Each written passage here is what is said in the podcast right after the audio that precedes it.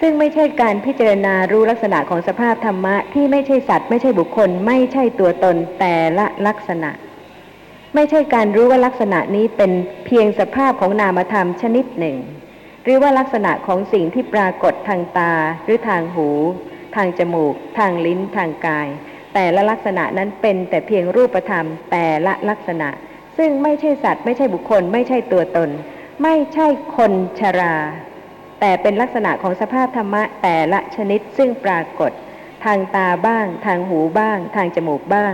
ทางลิ้นบ้าง ทางกายบ้าง ทางใจบ้าง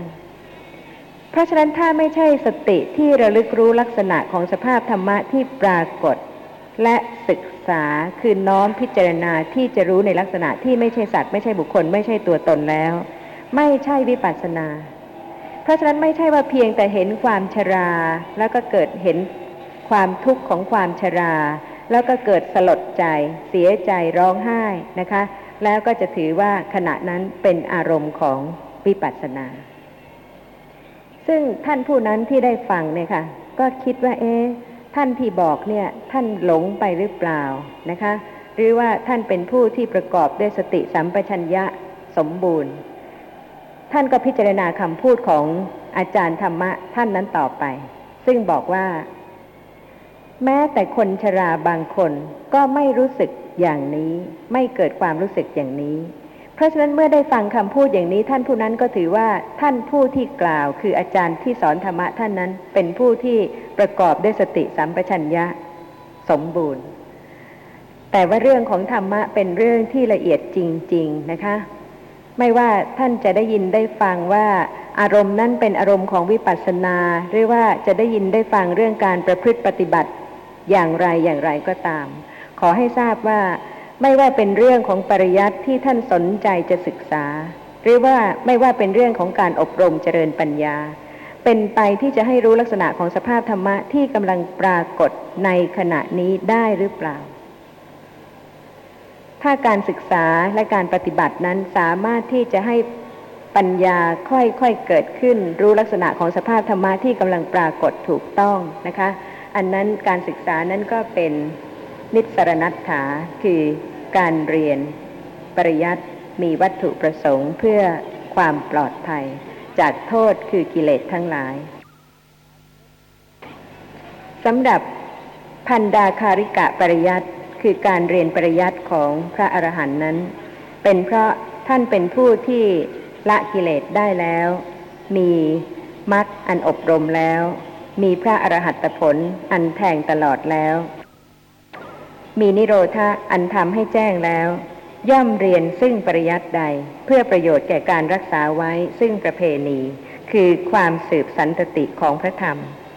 และเพื่อประโยชน์แก่การรักษาไว้ซึ่งพุทธวงศ์โดยเฉพาะ การเรียนปริยัตินี้ชื่อว่า พันดาคาริกะปริยัติการเรียนปริยัติของพระอรหันต์ผู้เหมือนคนรักษาเรือนคลัง เพราะฉะนั้นสำหรับท่านผู้ฟังที่ยังไม่หมดกิเลสนะคะ การศึกษาของท่านก็เป็นควรจะเป็นนิสรณัตถา คือเป็นการศึกษาเพื่อที่จะได้ประพฤติปฏิบัติถูกต้อง ตรงตามที่ได้ศึกษาจริงๆสำหรับการศึกษาแม้เรื่องของจิตดวงเดียว โดยที่เข้าใจเรื่องลักษณะของจิตนั้นชัดเจนขึ้นนะคะ ย่อมเป็นประโยชน์ที่จะทำให้สามารถเข้าใจลักษณะของจิตดวงอื่น ๆได้ ซึ่งขอกล่าวถึง การจำแนกอกุศลจิตดวงที่หนึ่ง เพื่อที่จะให้ท่านผู้ฟังเนี่ยค่ะ มีปัจจัยที่จะให้เกิดการคิดพิจารณาเรื่องของปริยัติธรรมที่ได้ศึกษา เพราะเหตุว่าเรื่องของความคิดย่อมเป็นไปตามสิ่งที่ได้ยินได้ฟัง ถ้าได้ยินได้ฟังเรื่องของปริยัติคือเรื่องของจิตเจตสิกรูปมากนะคะ ก็เป็นปัจจัยที่จะให้เกิดคิดนึกพิจารณา ตรึกตรอง เพื่อที่จะได้ความเข้าใจแจ่มแจ้งชัดเจนขึ้น แทนที่จะคิดถึงเรื่องอื่นเพราะเหตุว่าทุกคนเนี่ยค่ะ ยับยั้งความคิดไม่ได้ และวันหนึ่งวันหนึ่งเนี่ยค่ะ ถ้าเห็นสิ่งหนึ่งสิ่งใดนะคะ ก็คิดถึงสิ่งนั้นแล้วทันที ได้ยินเสียงอะไร ก็คิดถึงเรื่องของเสียงนั้นแล้วทันที ได้กลิ่นอะไรก็คิดถึงเรื่องของกลิ่นนั้นทันที ลิ้มรสอะไรก็คิดถึงเรื่องของรสนั้นทันที เพราะฉะนั้นในวันหนึ่งวันหนึ่งเนี่ยนะคะ ทางมโนทวารวิถีจิตเกิดต่อจากทางปัญจทวารวิถี ไม่ว่าจะเห็นสิ่งใดก็คิดเรื่องนั้น ได้ยินเสียงใดก็คิดถึงเรื่องนั้น เพราะฉะนั้นแทนที่จะคิด เรื่องอื่นซึ่งเปล่าประโยชน์ หรือว่าไม่เป็นสาระนะคะ ถ้าท่านจะพยายามพิจารณาเรื่องของสภาพธรรมะที่ได้ศึกษาแล้วโดยนัยยะต่างๆ ก็จะทำให้การคิดนั้นเป็นมหากุศลจิตที่เกิดพร้อมด้วยปัญญาที่ตรึกนึกถึงสภาพธรรมะที่ได้ศึกษาสำหรับอกุศลจิตดวงที่หนึ่งนะคะ คือ โลภะมูลจิตซึ่งเกิดพร้อมกับโสมนัสเวทนา เกิดร่วมกับความเห็นผิดและเป็นอสังขาริก คือเกิดโดยไม่อาศัยการชักจูง ซึ่งจำแนกออกได้โดยนัยยะต่างๆ ที่ได้กล่าวถึงแล้วนะคะว่า โดยชาติสี่ชาติคือ เป็นกุศล อกุศล วิบากกิริยาสำหรับอกุศลลจิตดวงที่หนึ่ง โดยชาติแล้วเป็นอกุศล คือเป็นจิตที่เป็นเหตุ ไม่ใช่จิตที่เป็นผล ไม่ใช่วิบากจิต ไม่ใช่กิริยาจิต ไม่ใช่กุศลจิต โดยภูมิ โลภะมูลจิต เป็นกามาวจระจิต เป็นจิตขั้นกามภูมิ ถึงแม้ว่าจะเกิดในรูปประพรมหรืออรูปประพรมภูมินะคะ ไม่ว่าจิตนี้จะเกิดที่ใดก็ตาม โดยสภาพของจิตแล้วเป็นจิตชั้นกามาวจร คือเป็นจิตที่ยังท่องเที่ยวไปในรูปในเสียง ในกลิ่นในรส ในโผฏฐัพพะ โดยเวทนา โลภะมูลจิตมีแปดดวง สี่ดวงเกิดพร้อมกับโสมนัสเวทนา อีกสี่ดวงเกิดร่วมกับอุเบกขาเวทนา สำหรับโลภะมูลจิตดวงที่หนึ่งนะคะ โดยเวทนาแล้วเป็นโสมนัสสะสหคตัง คือเกิดร่วมกับโสมนัสเวทนา โดยสัมปยุตและวิปยุตโลภะมูลจิตดวงที่หนึ่งเป็นทิฏฐิคตะสัมปยุตคือเกิดร่วมกับความเห็นผิด โดยอสังขาริกสสังขาริก โลภะมูลจิตดวงที่หนึ่งเป็นอสังขาริก คือเกิดโดยไม่อาศัยการชักจูง โดยเหตุหกอย่าลืมนะคะ คือสภาพธรรมะที่เป็นเหตุเป็นเหตุ สภาพธรรมะที่ไม่ใช่เหตุเป็นณเหตุ สภาพธรรมะที่เกิดร่วมกับเหตุ เป็นสะเหตุกะ สภาพธรรมะที่ไม่เกิดร่วมกับเหตุเจตสิกหกดวง เป็นอเหตุกะ เพราะฉะนั้นโลภะมูลจิตดวงที่หนึ่งนะคะ โดยนัยยะของ เหตุ และณเหตุ โดยภาษาบาลีเนี่ยค่ะ โลภะมูลจิตดวงที่หนึ่งเป็นอะไรคะเป็นเหตุ หรือว่าเป็นณเหตุ เหตุต้องได้แก่เจตสิกหกดวงค่ะ นี่เป็นความละเอียดของธรรมะนะคะ ซึ่งนี่เป็นเพียงขั้นต้น ต่อไปเนี่ยค่ะธรรมะจะยิ่งละเอียดขึ้นละเอียดขึ้นละเอียดขึ้น ราะฉะนั้นการที่จะศึกษาธรรมะแล้วก็พิจารณาให้เข้าใจชัดเจนนะคะ ต้องตรงต่อลักษณะของสภาพธรรมะ จึงจะเข้าใจสภาพธรรมะได้ถูกต้อง ปรมัตถธรรมที่เป็นเหตุได้แก่เจตสิกหกดวง คือโลภะเจตสิกหนึ่งโทสะเจตสิกหนึ่งโมหะเจตสิกหนึ่งเป็นอกุศลเหตุสามอะโลภะเจตสิกหนึ่งอะโทสะเจตสิกหนึ่งอะโมหะเจตสิกหนึ่ง เป็นโสภณะเหตุ เพราะฉะนั้นเกิดกับกุศลวิบากก็ได้ เกิดกับกิริยาก็ได้ที่เป็นโสภณะ เพราะฉะนั้นอย่าลืมคำถามที่ว่า โลภะมูลจิตดวงที่หนึ่ง โดยนัยยะที่เป็นเหตุและไม่ใช่เหตุ คือเป็นเหตุหรือเป็นณเหตุ โลภะมูลจิตดวงที่หนึ่งเป็นอะไร อีกทีสิคะ ต้องคิดเห็นไหมคะ เป็นณเหตุ พระเหตุไรพระเหตุว่าไม่ใช่เจตสิก จิตไม่ใช่เจตสิก เพราะฉะนั้นโลภะมูลจิตเป็นเหตุไม่ได้ เพราะฉะนั้นสภาพธรรมะใด ๆ ไม่ว่าจะเป็นจิตหรือว่าเป็นเจตสิกหรือเป็นรูปก็ตาม ที่ไม่ใช่เจตสิกหกแล้วทั้งหมดเป็นณเหตุ เพราะฉะนั้นโลภะมูลจิตดวงที่หนึ่งนะคะ เป็นณเหตุ โดยนัยยะของอเหตุกะคือไม่เกิดร่วมกับเหตุเจตสิก และสเหตุกะคือเกิดร่วมกับเจตสิกที่เป็นเหตุ โลภะมูลจิตเป็นอเหตุกะหรือสเหตุกะ ไม่ยากแล้วใช่ไหมคะ ตอนนี้ โลภะมูลจิตค่ะ เป็นอเหตุกะ หรือว่าเป็นสเหตุกะคะเป็นสเหตุกะ และยังจะต้องทราบด้วยนะคะว่าสำหรับจิตซึ่งเกิดร่วมกับเหตุ ถ้าเกิดร่วมกับเหตุเดียว เป็นเอกเหตุ ถ้าเกิดร่วมกับสองเหตุ เป็นทวิเหตุ ถ้าเกิดร่วมกับสามเหตุ เป็นติเหตุ หรือติเหตุกะ เพราะฉะนั้นโลภะมูลจิตดวงที่หนึ่งเป็นณเหตุ ไม่ใช่เหตุ เป็นสเหตุกะ เพราะเกิดร่วมกับเจตสิกที่เป็นเหตุ แต่เมื่อเกิดร่วมกับเจตสิกที่เป็นเหตุแล้วนะคะ เป็นเอกะเหตุกะ หรือว่าเป็นทวิเหตุกะ หรือว่าเป็นติเหตุกะ โลภะมูลจิตดวงที่หนึ่งค่ะ เป็นอะไรคะทวิเหตุกะเพราะเหตุว่าเกิดร่วมกับโลภะเจตสิกและโมหะเจตสิก อกุศลจิตทุกดวงต้องเกิดร่วมกับโมหะเจตสิก ถ้าเป็นโลภะมูลจิตก็ประกอบด้วยเหตุสองคือโมหะเจตสิกและโลภะเจตสิก ถ้าเป็นโทสะมูลจิตนะคะ ก็เกิดร่วมกับเหตุสองคือ โมหะเจตสิกและโทสะเจตสิกสำหรับอกุศลจิตไม่มีติเหตุกะเพราะเหตุว่าโลภะเจตสิกจะเกิดร่วมกับโทสะเจตสิกไม่ได้ โดยโสภณะและอโสภณะ อกุศลจิตดวงที่หนึ่งเป็นอะไรคะอโสภณะเพราะเหตุไรคะเพราะเหตุว่าไม่ประกอบด้วยโสภณะเจตสิกต้องมีเหตุผลอยู่ตลอดเวลาค่ะสำหรับการที่จะรู้ลักษณะของสภาพธรรมะจริง ๆ โดยทวารหกคือทางตาทางหู ทางจมูก ทางลิ้น ทางกายทางใจ โลภะมูลจิตดวงที่หนึ่ง เกิดได้กี่ทวาร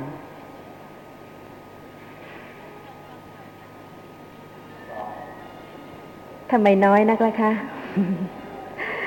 คะเกิดได้ทั้งหกทวารค่ะ เป็นผู้ที่มีโลภะน้อยมาก ถ้าโลภะจะเกิดเพียงสองทวารนนะคะ แต่ว่าตามความเป็นจริงแล้วค่ะ ไม่มีใครที่จะพ้นไปจากโลภะมูลจิต ไม่ว่าจะเป็นทางตาหรือทางหู ทางจมูก ทางลิ้น ทางกาย ทางใจ เพราะฉะนั้นโลภะมูลจิตดวงที่หนึ่งนะคะ เกิดได้ทั้งหกทวาร รือถ้าจะกล่าวถึงโลภะมูลจิตทั้งแปดดวงก็กล่าวได้ว่า โลภะมูลจิตทั้งแปดดวงเกิดได้ทั้งหกทวารพ้นไหมคะ นั่งเฉยๆดิฉันเรียนถามท่านผู้หนึ่งว่า ขณะนี้เป็นกุศลจิต หรือเป็นอกุศลจิต ท่านตอบว่าเป็นกุศลเพราะเหตุว่าท่านไม่ได้กระทำทุจริตกรรม แต่ถ้าขณะใดไม่เป็นไปในทาน ไม่เป็นไปในศีล ไม่ใช่ความสงบของจิต ไม่ใช่สติปัฏฐาน ขณะนั้นต้องเป็นอกุศลจิตประเภทใดประเภทหนึ่ง และส่วนใหญ่นะคะ ไม่พ้นจากโลภะมูลจิต แม้แต่เพียงการคิด เพียงแต่คิดว่าพรุ่งนี้วันจันทร์ ก็ต้องรู้นะคะว่าจิตอะไรที่คิด เพราะฉะนั้นวันหนึ่งวันหนึ่งที่จะพ้นจากโลภะ ทางตาทางหูทางจมูกทางลิ้นทางกายทางใจ ถ้าสติปัฏฐานไม่เกิด มีทางที่จะพ้นได้ไหม ไม่ว่าจะอยู่ในสถานที่ใดทั้งสิ้น เพราะฉะนั้นผู้ที่รู้ลักษณะของสภาพธรรมะโดยละเอียดว่าถ้าสติไม่เกิดที่จะระลึกรู้ลักษณะของสภาพธรรมะที่กำลังปรากฏแล้วแล้วก็ไม่มีอะไรที่จะกั้นกระแสของโลภะได้ เพราะเหตุว่าทางตาที่เห็นนะคะ หลังจากที่จิตเห็นดับไปแล้ว ถ้าขณะนั้นไม่ประกอบด้วยโทมนัสเวทนาความรู้สึกไม่แช่มชื่น ขณะนั้นก็เป็นโลภะมูลจิต ถ้าไม่ใช่กุศล เพราะฉะนั้นการอบรมเจริญปัญญาเนี่ยค่ะ ต้องตรงตามความเป็นจริงว่า โลภะมูลจิตเป็นสภาพธรรมะที่มีจริง เกิดอยู่เป็นประจำ ควรรู้จึงจะละการยึดถือโลภะมูลจิต และสภาพธรรมะทั้งหลายว่าเป็นสัตว์เป็นบุคคลเป็นตัวตนได้ เพราะฉะนั้นไม่ควรที่จะกลัวโลภะจนกระทั่งจะไม่ให้มีโลภะเลย แล้วจะเจริญปัญญา และปัญญาจะรู้ลักษณะของโลภะได้อย่างไร ปัญญาจะเห็นว่าโลภะไม่ใช่ตัวตน ไม่ใช่สัตว์ ไม่ใช่บุคคลได้อย่างไร เพราะฉะนั้นเมื่อชีวิตปกติตามความเป็นจริงนะคะ เป็นอย่างไร สติระลึกรู้ลักษณะของสภาพธรรมะที่กำลังปรากฏในขณะนั้นตามความเป็นจริงอย่างนั้น ถ้าท่านผู้ฟังไปดูหนังที่โรงหนัง ชีวิตประจำวันนะคะ ตามความเป็นจริง บังคับได้ไหมคะ ไปแล้ว เพราะฉะนั้นในพระไตรปิฎกเนี่ยค่ะ ใช้คำว่าไปแล้วสู่สถานที่หนึ่งสถานที่ใด ท่านผู้ฟังมาแล้วสู่ที่นี่ เพราะฉะนั้นสติระลึกรู้ลักษณะของสภาพธรรมะที่กำลังปรากฏในขณะนี้ ถ้าท่านผู้ฟังมีธุระต้องเดินทางไปที่หนึ่งที่ใดนะคะ จะเป็นจังหวัดหนึ่งจังหวัดใดก็ได้ ไปแล้วสู่ที่ใด ไม่ว่าจะในรถไฟ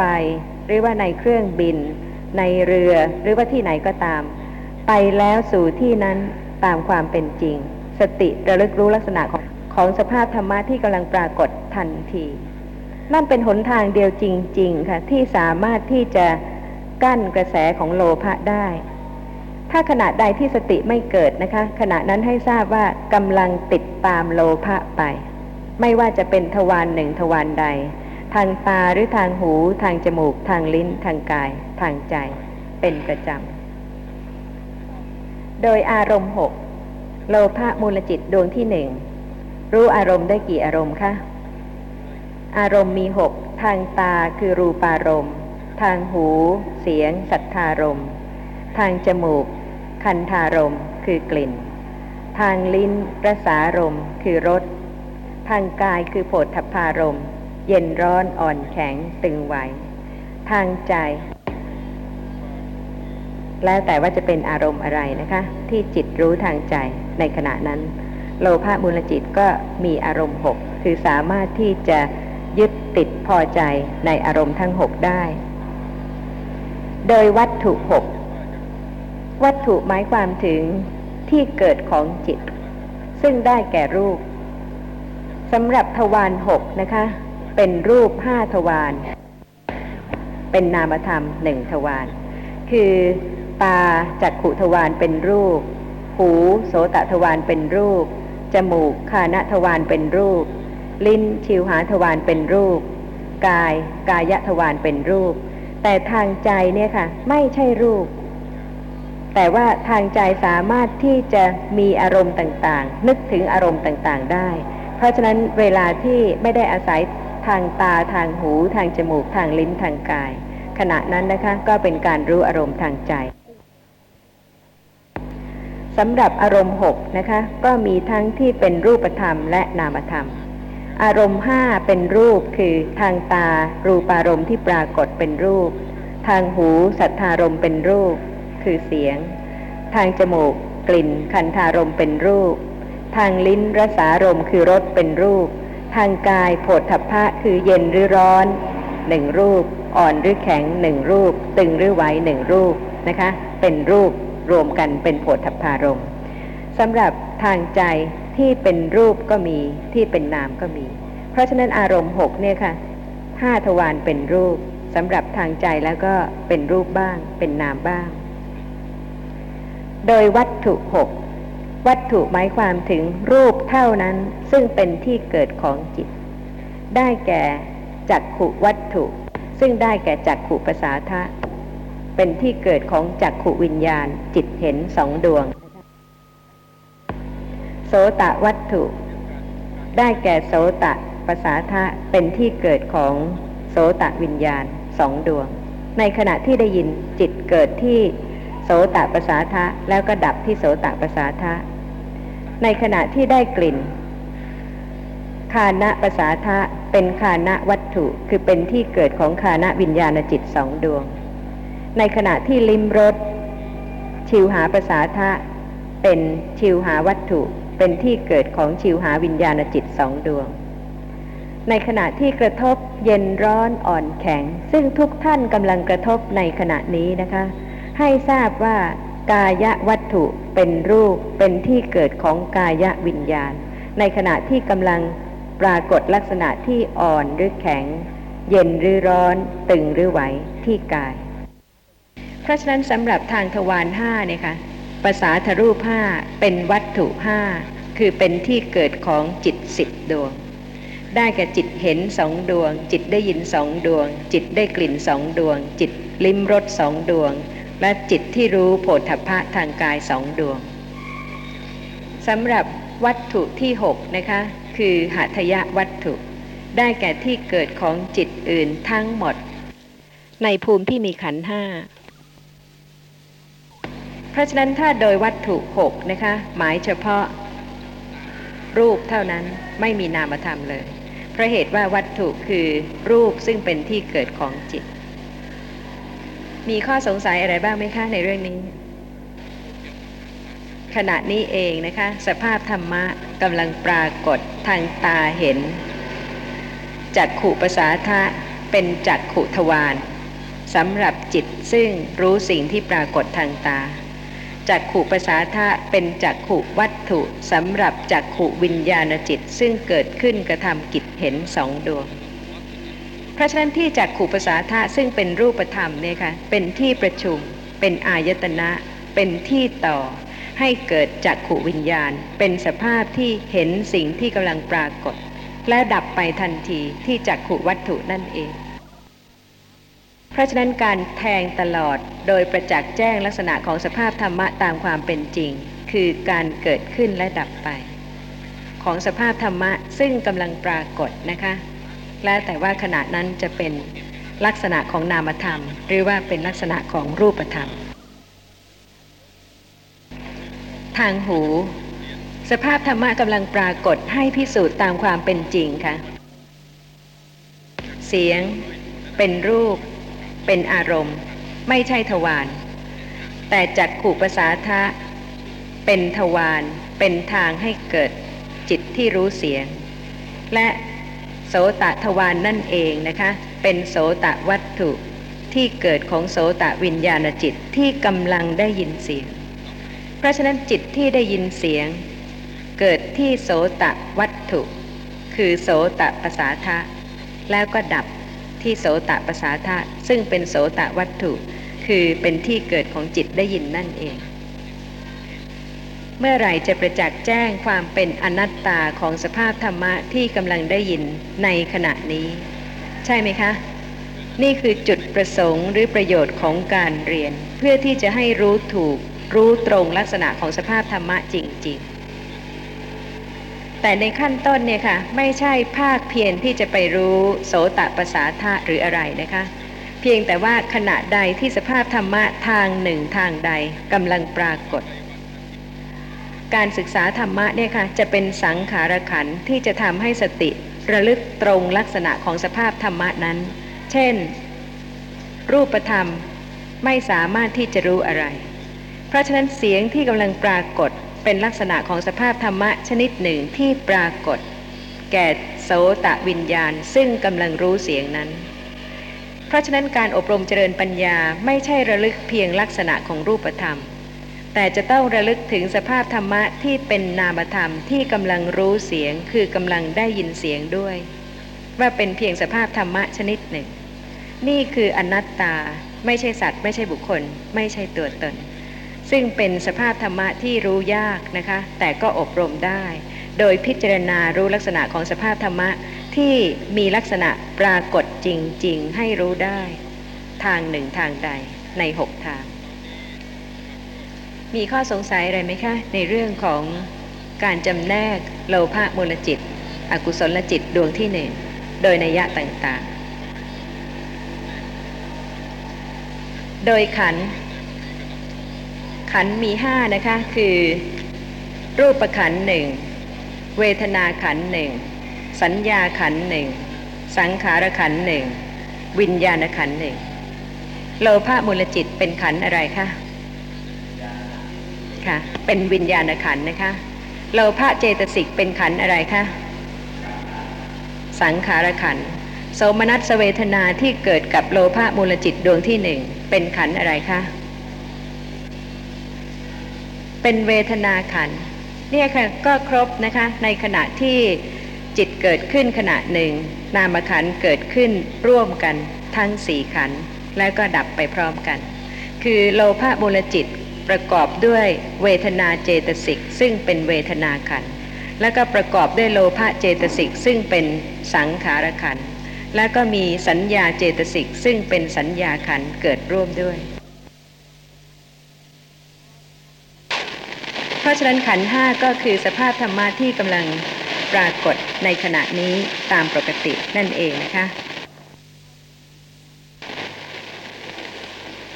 พระผู้มีพระภาคทรงเปรียบเทียบขันห้าในสังยุตตนิกายขันธวารวักเพนะปินเดสูตรข้อ 242 มีข้อความว่า สมัยหนึ่ง พระผู้มีพระภาคประทับอยู่ที่ฝั่งแม่น้ำคงคา ใกล้อยุธชาบุรีณที่นั้นแลพระผู้มีพระภาคตรัสเรียกภิกษุทั้งหลายมา แล้วตรัสว่า ดูกระภิกษุทั้งหลาย แม่น้ำคงคานี้ พึงนำกลุ่มฟองน้ำใหญ่มา บุรุษผู้มีจักษุพึงเห็น เพ่ง